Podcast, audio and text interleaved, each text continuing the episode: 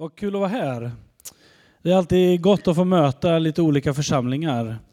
Och eh, ja, som sagt, när vi var på Ottos 40-årskalas så satt vi och pratade om och tyckte, kan inte du komma hit då, till oss? Så ja, det borde väl gå.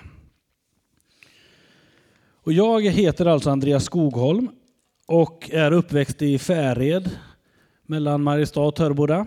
Här kan man ju vara specifik när man är i bygden ändå. Det är ju gott. Och eh, är uppväxt i Pingstkyrkan i Mariestad. Och sen efter bibelskola och ungdomsledartjänst och en ALT-utbildning så jobbar jag som pastor i Borlänge pingstförsamling.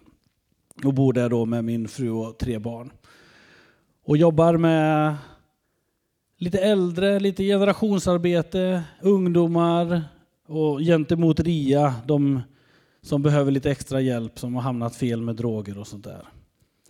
Så det är gott att få stå där. Jag är född 1980. Så då vet ni lite om mig. Mina stora intressen är att spela discgolf och titta på amerikansk fotboll.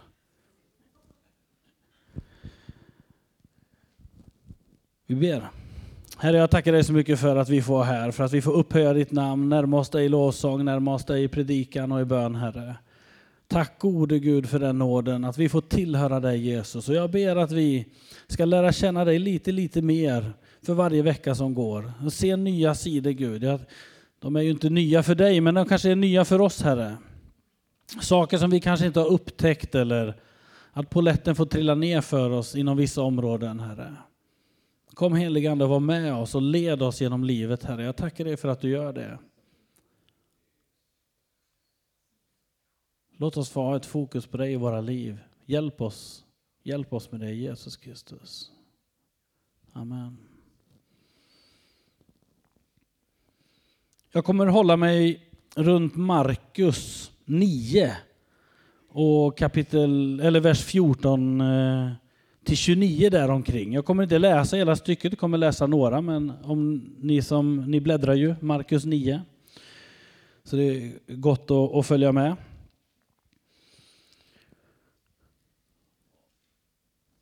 Vers 14. Då är det ett ställe, så precis innan vers 14, då har Jesus tagit med sig Jakob Johannes och Petrus upp på det som vi kallar förklaringsberget. Och Mose och Elia har uppenbarat sig och de tre lärjungarna säger det var bra att vi är här för då kan vi bygga hyddor till er och, och sådär och vi skrattar lite åt det och det är så fint. De vill, de vill vara med och göra någonting. Under tiden som de är på berget då händer det massa grejer med Jesu lärjungar där nere. Då kommer det folk till dem som vill att de ska be för, att lärjungarna ska be för de som kommer dit. Och bland annat så kommer det en pappa. Och pappan har med sig sin son som är fylld av en ond ande. Han ramlar ner på marken. Det är ju väldigt likt epilepsi. Jag ska inte säga att epilepsi är en ond ande, men när man läser det så får man de vibbarna. Han faller ner på marken, han tuggar fradga, och, och vrider sig och, och sådär. Och han har gjort det sedan han var liten. Och han går fram till lärjungarna, vad vi förstår av den texten som vi sen läser, och säger kan ni be för min son för att han är väldigt, väldigt sjuk. Och då gör de det, men så händer det ingenting. Och sen kommer Jesus ner. Och, och, och Jakob och Johannes och Petrus. Och då berättar de för honom vad det är som har hänt. Och, och de kan inte, vi kan inte, pappan säger det till Jesus, vi, jag bad dina lärjungar och be, men de kunde inte göra någonting.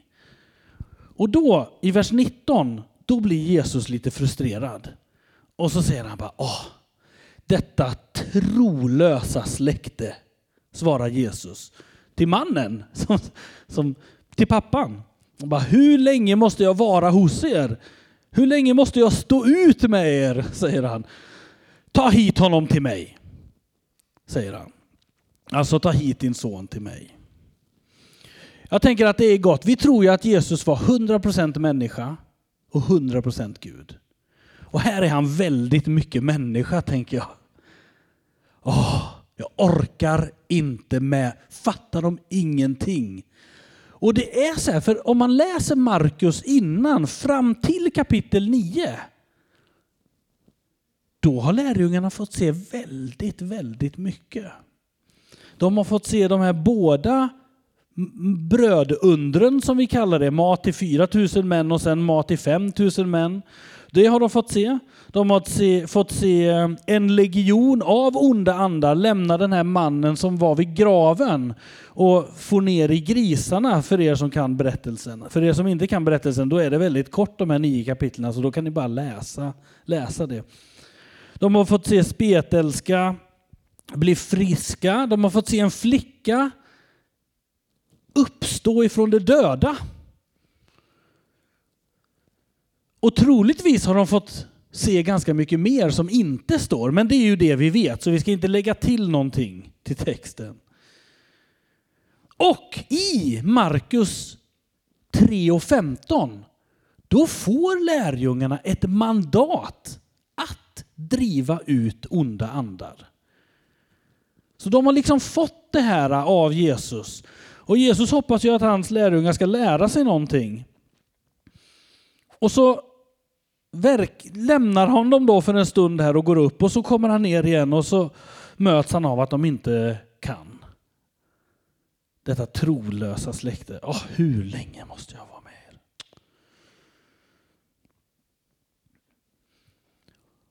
Då hämtar pappan pojken och kommer med den till Jesus.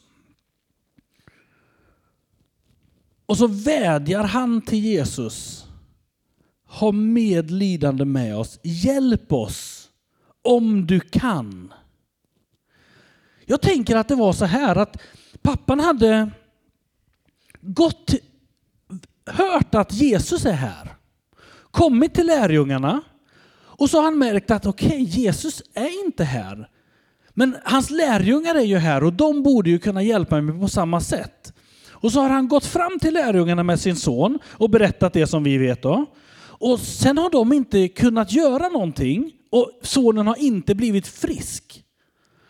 Och då, den här mannens tro har ju varit ganska, jag går till Jesus så kommer min son bli frisk. För jag har hört talas om ganska mycket. Vem vet, kanske mannen var med och fick mat när, när det utfodrades där, det var ändå 5000 män som fick mat. Mannen kanske var en av dem. Det kan vi ju bara låtsas om. Men jag tänker att, ja. Men sen så säger han till Jesus, hjälp oss om du kan. När han inte fick undret av lärjungarna, då hände det någonting i honom. Det byggs upp någonting. Det byggs upp ett litet tvivel i honom. Och så svarar Jesus, och ja, Då ska vi göra en sån här liten teologisk paus bara. För i, de, I många svenska översättningar då svarar Jesus om jag kan. Fast det är inte helt rätt. Utan det som man kan läsa i Hedegård och Åkesson, och, ni, ni känner till de här är lite äldre. Åkesson är ju fantastisk. kärnbibeln, folkbibeln, för er som har folkbibeln, då står det de mer korrekta orden utifrån den grekiska texten. Då står det om du kan. Jesus säger inte om jag kan, utan han repeterar tillbaks till pappan och säger om du kan. Om du kan, om du kan, så kan det ju vara. Och så säger han, allt är möjligt för den som tror. Eller som Waldenström skriver på 1800-talet, i hans, han gjorde ju Nya Testamentet. Så står det tron mottager vad Gud giver. Jag tyckte det var fint. Så Jesus får frågan i alla fall, hjälp oss om du kan. Och Jesus vänder tillbaks frågan, om du kan. Allt är möjligt för den som tror. Och då brister pappan i gråt. Det finns med i några översättningar, men i den grek då står det att han brister i gråt. Hans röst brister. Och ibland så läser vi ju så enkelt. Men här har vi en pappa som har tappat allt hopp om sin son. Och det enda han vill är att sonen ska bli frisk. Och så går han fram till lärjungarna och tänker nu kommer sonen bli frisk. Och så blir han inte frisk. Och sen kommer Jesus ner. Hjälp mig! Och så får han det här svaret. Om du kan, så möjligt för den som tror. Och,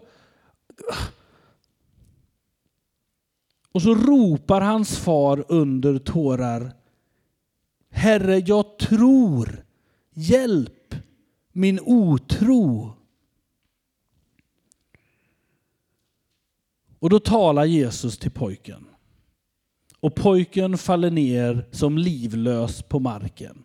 Och runt omkring dem så tror folk att pojken dog.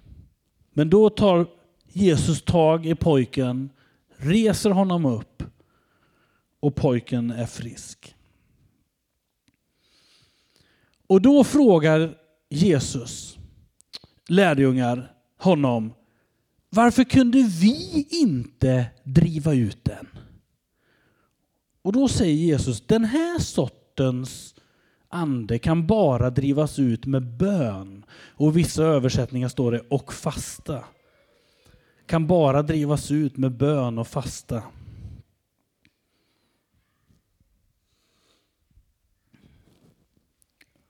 Jag ska inte fastna vid den här sista kommentaren, för det hade ju varit fantastiskt att, att tala om den, utan jag kommer fastna vid hjälp min otro.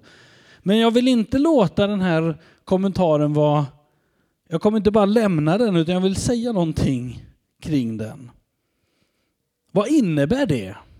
Jag har väldigt ofta funderat, vad innebär det att den bara kan komma ut genom bön och fasta? Ska lärjungarna fast... Ja, vi ber för honom och så fastar vi under tiden. Det är ganska lätt. ja, nu, vi fastar en timme, vi kommer överens om det. Så, ja, det är inte lunchtid ändå, så det passar mig jättebra. Vad är det det egentligen handlar om? Svenska kärnbibeln uttrycker det så här. Brist på bön och fasta gör att umgänget med Gud minskar det leder till att fokus skiftar från tron på Guds kraft till ens egen begränsande förmåga. Och studiebibeln, de här fina röda banden, man skriver bara genom, att ständ, bara genom att ständigt leva i förbindelse med Gud kan vi lita på att han vill hjälpa oss och bruka oss när vi vet att han är oss nära så påminner det oss om att han vill böja sitt öra till oss och lyssna på vårt rop. Bönen och fastan är ju uråldriga verktyg och egentligen de enda verktygen vi har. Bön, fasta, lovsång och andlig gemenskap för att närma oss Gud, för att rikta in oss. Och när vi riktar in oss i bön och fasta då kan vi väldigt stark tro driva ut den här pojkens demon som han bar på. Och det hade lärjungarna troligtvis missat under sin tid med Jesus. För det är väldigt lätt att missa det när man går med Jesus och missa den tiden. Jag är långt ifrån perfekt på den tiden själv. Jättesvårt tycker jag att hitta de här. Ännu mer när man har småbarn och sånt där. Men ju mer man omringar sig med bön och fasta, desto lättare kommer det vara att driva ut onda andar. Men så vad gör vi då när vi känner som pappan? När man kommer i det här äh, att hjälp min otro. Vad är det man gör då? Det är så otroligt enkelt att prata om tro. Det är svårare att prata om när vi tvivlar och när vi vacklar i tron. Varför? Jag tror att det är för att det inte är lika självklart. Vi människor vill ju vara ganska svartvita för att det är mycket, mycket lättare när saker är enkla. Fast det är ju inte enkelt. Utan det händer saker i våra liv som gör att vi kommer till exakt samma ord som Jesus. Jag tror. Hjälp min otro. Tro och otro är ju, det är ju motsatserna. Tvivel är ju inte motsatsen till tro. En del vill tycka det och säger motsatsen till tro är tvivel, men det är ju en lögn. För motsatsen till tro är att inte tro. Att tvivla det är att tveka på vad man egentligen tror. Och när mannen, jag tycker att det här uttrycket som man gör är ju, det, det fångar upp tvivlet jätteväl för han tror. Men han har också lite otro. Han tvivlar på ifall Gud verkligen, verkligen kan. Tvehågsen är ett sånt där ord som används för man vet inte riktigt. Jag tror att det kan hända, men jag är inte riktigt säker. Och tvivla gör vi ju, alltså vi, vi som kollar på sport tvivlar ju jätteofta. Vi, vi tror att vårt lag kan vinna, fast vi är ju inte riktigt säkra förrän de verkligen gör det. Förrän slutsignalen ringer och då kanske de inte vann heller. Så kan det ju vara. Ofta beroende på vilket lag man följer då. Följer man Leksand så är det ju verkligen så den här säsongen i alla fall.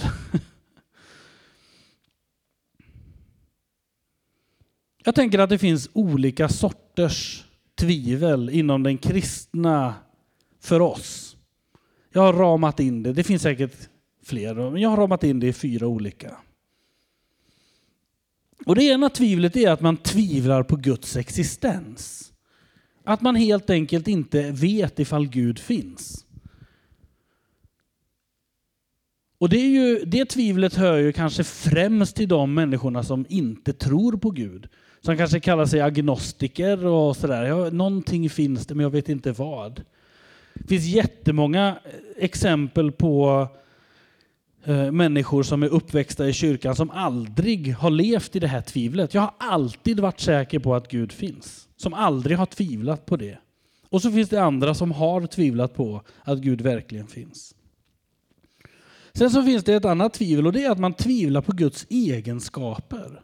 Och det här har ju med gudsbilden att göra. Alltså hur är Gud egentligen? Är Gud verkligen god? Är Gud verkligen en kärleksfull Gud? Mitt, min morfar dog. Är Gud god? Det är krig. Är Gud verkligen god? Mitt barn dog. Är Gud en god Gud? Är Gud verkligen den som helar när man är sjuk? Och man funderar på hur är Gud egentligen? Och så tänker jag att det finns tvivel på teologiska frågor. Till exempel, ehm, vad, vad betyder det när kvinnan ska ha något på möt, huvudet? Står det i första Korinthierbrevet står det att kvinnan ska ha något på huvudet. Och det står att män inte får ha långt hår och det står att kvinnor inte får ha kort hår. Och det, vad, vad, betyder de grejerna? Egentligen. Vi gör ju fel båda två, det var därför jag kunde... Ja. Eller om det nu var att det snarare var kulturellt på den tiden kanske.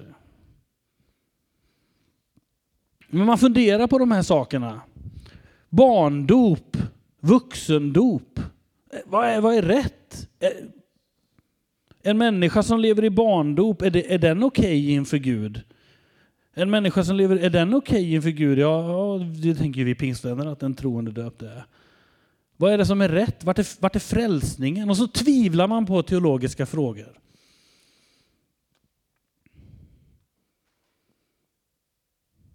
Här tror jag att mötas är en nyckel. Att samtala med människor som är barndöpta och be dem berätta om sin gudsrelation. Och man inser att okej, okay, ja, det ligger nog... Det finns något mer bakom än bara vilken tid man döper sig när man har relation med Gud. Jag fick verkligen omvärdera det när jag var i Arboga, när jag jobbade i en EFK missionskyrkeförsamling där jag möter människor som var barndöpta och som var så fyllda av helig ande så att det var helt otroligt. Jag, kände att jag är ju långt efter i utvecklingen om de är. Om, om frälsningen skulle ligga i dopet då, då är barndop också giltigt, tänker jag. Jag tror ju inte att frälsningen ligger i dopet utan jag tror ju att det ligger i bekännelsen. Snarare landade jag i att dopet blev någonting som är mellan mig och Gud. Där Gud snarare frågar, är du döpt? På frågan, vill du följa mig hela ditt liv? Varpå en människa, jag är döpt. Och sen hur det dopet har gått till kanske är sekundärt. Vissa i, i länder som inte har vatten, då döper de ju människor med sand. Till exempel. Jag tänker att det dopet är dopet. Ja. Och så tänker jag att det vanligaste, kanske det absolut vanligaste tvivlet har med Gud och jaget att göra.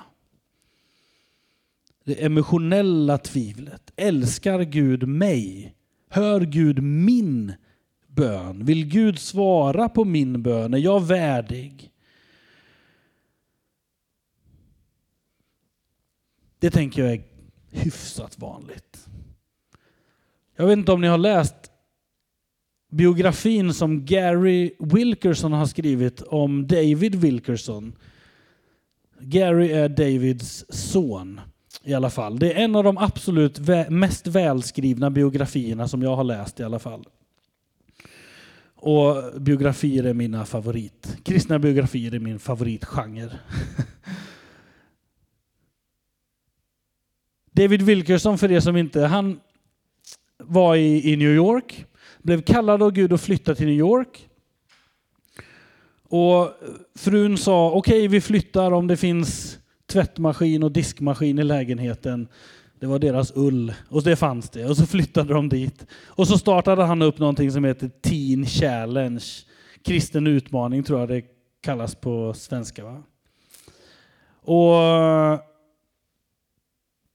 hjälpte alkoholister och knarkare ut ur det livet genom att visa Jesus för dem. Och det var så enormt framgångsrikt. Tror jag det. När människor får fatt på Jesus så förvandlar ju det livet. Givetvis var det framgångsrikt, tänker jag. Och han var runt och predikade i hela världen. Och den här Teen Challenge startades ju överallt. Det finns ju i Moholm till exempel. Överallt i, i hela världen så startar man upp sådana här ställen. Och då sitter han på ålderns hörst, några år innan han drog, dog, på en parkbänk i Lettland tillsammans med sin son Gary. Och så säger han så här. Jag brukar inte prata så mycket om det här, men det finns en sak jag brottas förfärligt med. Och så gör han en liten paus och så fortsätter David. Jag undrar om Gud älskar mig. Och jag tänker att det är liksom på något sätt så vackert. David Wilkerson visste väl att Gud älskade honom. Det är en sak jag brottas med, något så förfärligt. Jag undrar om Gud älskar mig. Och så sitter de tysta en stund och så fortsätter David. För det mesta så vet jag att Gud älskar mig. Men jag upplever fortfarande perioder av torka. Jag känner att jag inte behagar Gud, att jag inte gör tillräckligt mycket.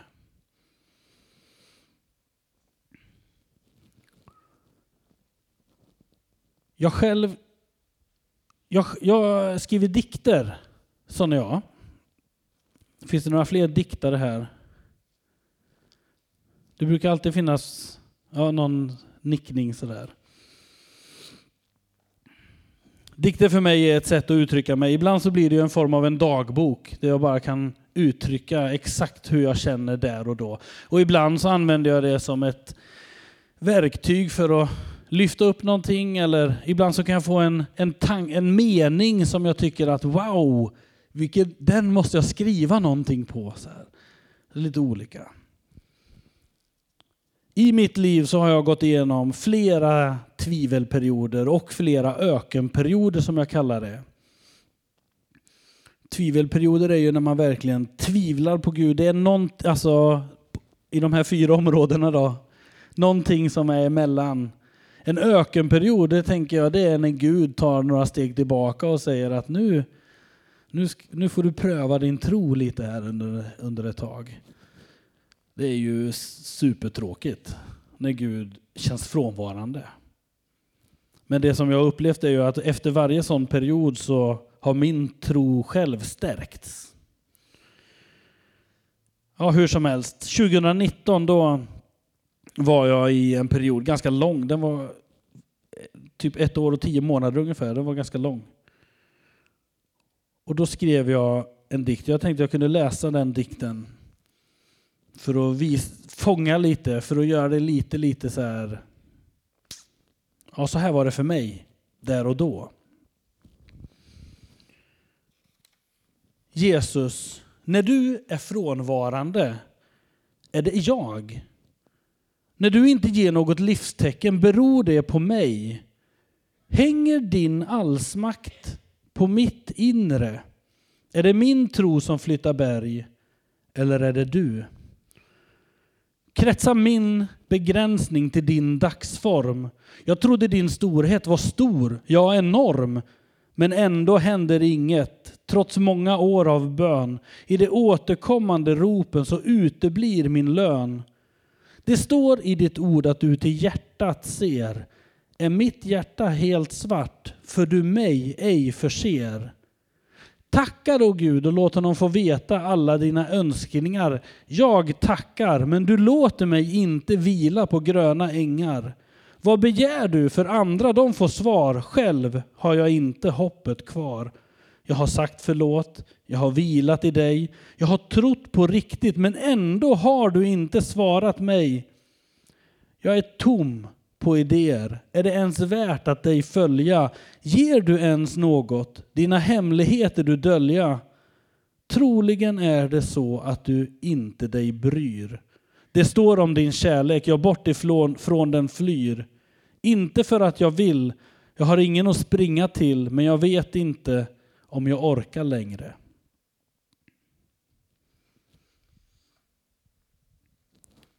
Så vad gör man då?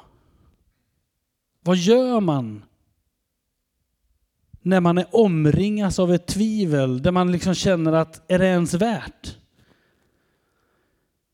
Man har två, två val. Jag tror faktiskt bara det finns två val. Och det ena är att man använder sitt tvivel som en ursäkt att inte tro på Gud. Jag har bett i flera år om eh, ja, jag tänkte ta ett exempel, men jag kan ju ta ett. jag har bett i flera år om att bli fri från mina restless legs till exempel. Men Gud har aldrig gjort mig fri. Han har gett mig lite verktyg längs vägen så att jag kan hantera det bättre, men jag har aldrig blivit fri från det. Jag skulle kunna använda det som något sorts, det blir ju ett tomt hot, men, och det är bara jag som drabbas. och säga till Gud, jag kommer inte tro på det längre. För det står att du helar, men mig har du aldrig helat. Människor som förlorar sina barn säger till Gud, det står att du är Gud, men jag förlorar mitt barn, jag tänker inte tro på det längre. Och så håller de fast. Och så föder det bitterhet i sitt liv. Och så använder de det som man inte fick som en ursäkt att inte tro på Gud. Och det andra är att man närmar sig Gud. Att man tar sin pojk med den onda anden i sig och försöker hitta honom. Och sen säger jag till Gud, Gud, det här brottas jag med. Hjälp mig. Jag tvivlar just nu. Jag vet inte om det här är sant och vad det nu är då. Den här teologiska frågan som är svår för mig. Den här älskar du mig Jesus? Eller är du en god Gud? Vad det än kan vara. Finns du? För det märks inte kanske man känner. Man bär det fram till Jesus. Och att bära det fram till Jesus kommer alltid att ge frukt.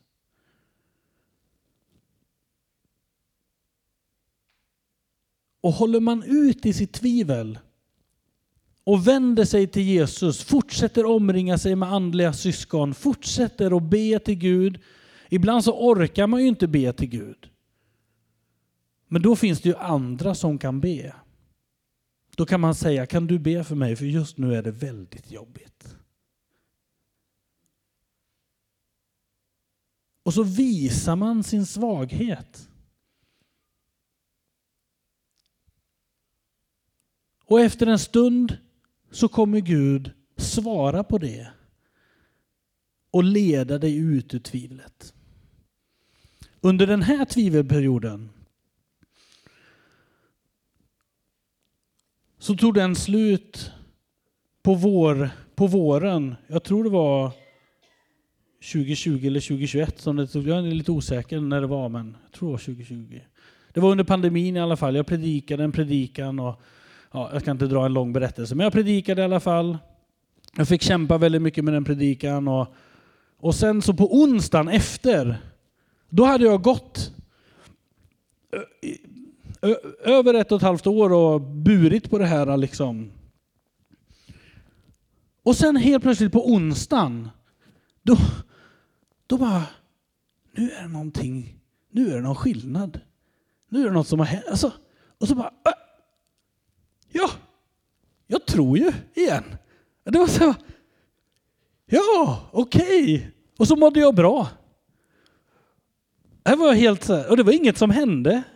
Ja, det var ju att jag var lydig i det som jag behövde vara lydig i, men det var ingen sån här upp, utan det var bara någonting jag märkte att det är någonting som känns annorlunda. Och så gav Gud mig tron tillbaka. Gud ger tron tillbaka. När vi klamrar oss fast vid Jesus så ger Gud tron tillbaka. Och det är okej okay att skrika och vråla och uttrycka sina känslor till Gud.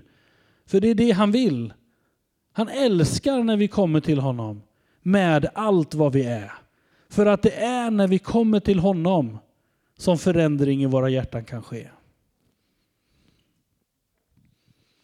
Och när du tror, alltså du som är säker, när du är säker, då får vi själva stötta och leda varandra. Vi som känner oss stabila just nu. Vi får fråga våra vänner, hur har du det med Jesus? Ja, det är bra med Jesus. Ja, vad härligt. Ja, det är lite tungt med Jesus. Oj, vill du berätta mer? Får jag be för dig? Lärjungaskapet är ju ingen tävling. Utan lärjungaskapet är ju en vandring som vi gör tillsammans. Det handlar ju inte om vem som har starkast tro, utan det handlar om att tro. För tron är ju ingenting som vi erövrar själva, det är ju en gåva ifrån Gud.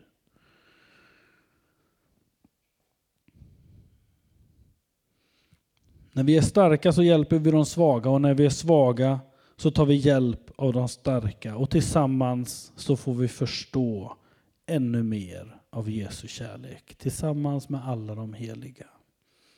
Höjden, djupet, bredden och längden. Herre, lär oss att förstå mer av din kärlek, Herre. Hjälp oss att vända oss till dig, Gud, och inte till någon annan när vi tvivlar. Hjälp oss att få svar på det, våra frågor, Herre. Och om vi inte får svar, så fyll oss med den här friden som du vill ge, Gud. Fyll oss med vissheten om att du finns, att du är god, att du älskar oss, Herre. Ja, Jesus Kristus, hjälp oss att vara med oss. Och jag ber att vi alla ska kunna få hjälpa bröder och systrar i stöpen runt omkring här, Herre. När vi möter människor och som kanske funderar på ifall det finns en Gud eller inte. Där man kan liksom få vara det ljuset som du har satt oss och vara det saltet som du har satt oss att vara. Och kunna få vandra med. Och kunna få peka på att du är sann. Att du är på riktigt. Jag tackar dig för din nåd Gud. Jag tackar dig för att du känner oss utan och innan. Jag tackar dig för ditt tålamod. Och jag ber Gud att om det är någon som bär på tvivel här idag att du ska lätta det Gud. Du ska ge verktyg för den människan att fokusera och ge det tvivlet till dig Jesus. Och kunna få se att du svarar på bön. Du leder en människa ut ur dödsskuggans dal. När vi väljer att vandra med dig. Tack Jesus Kristus. Amen.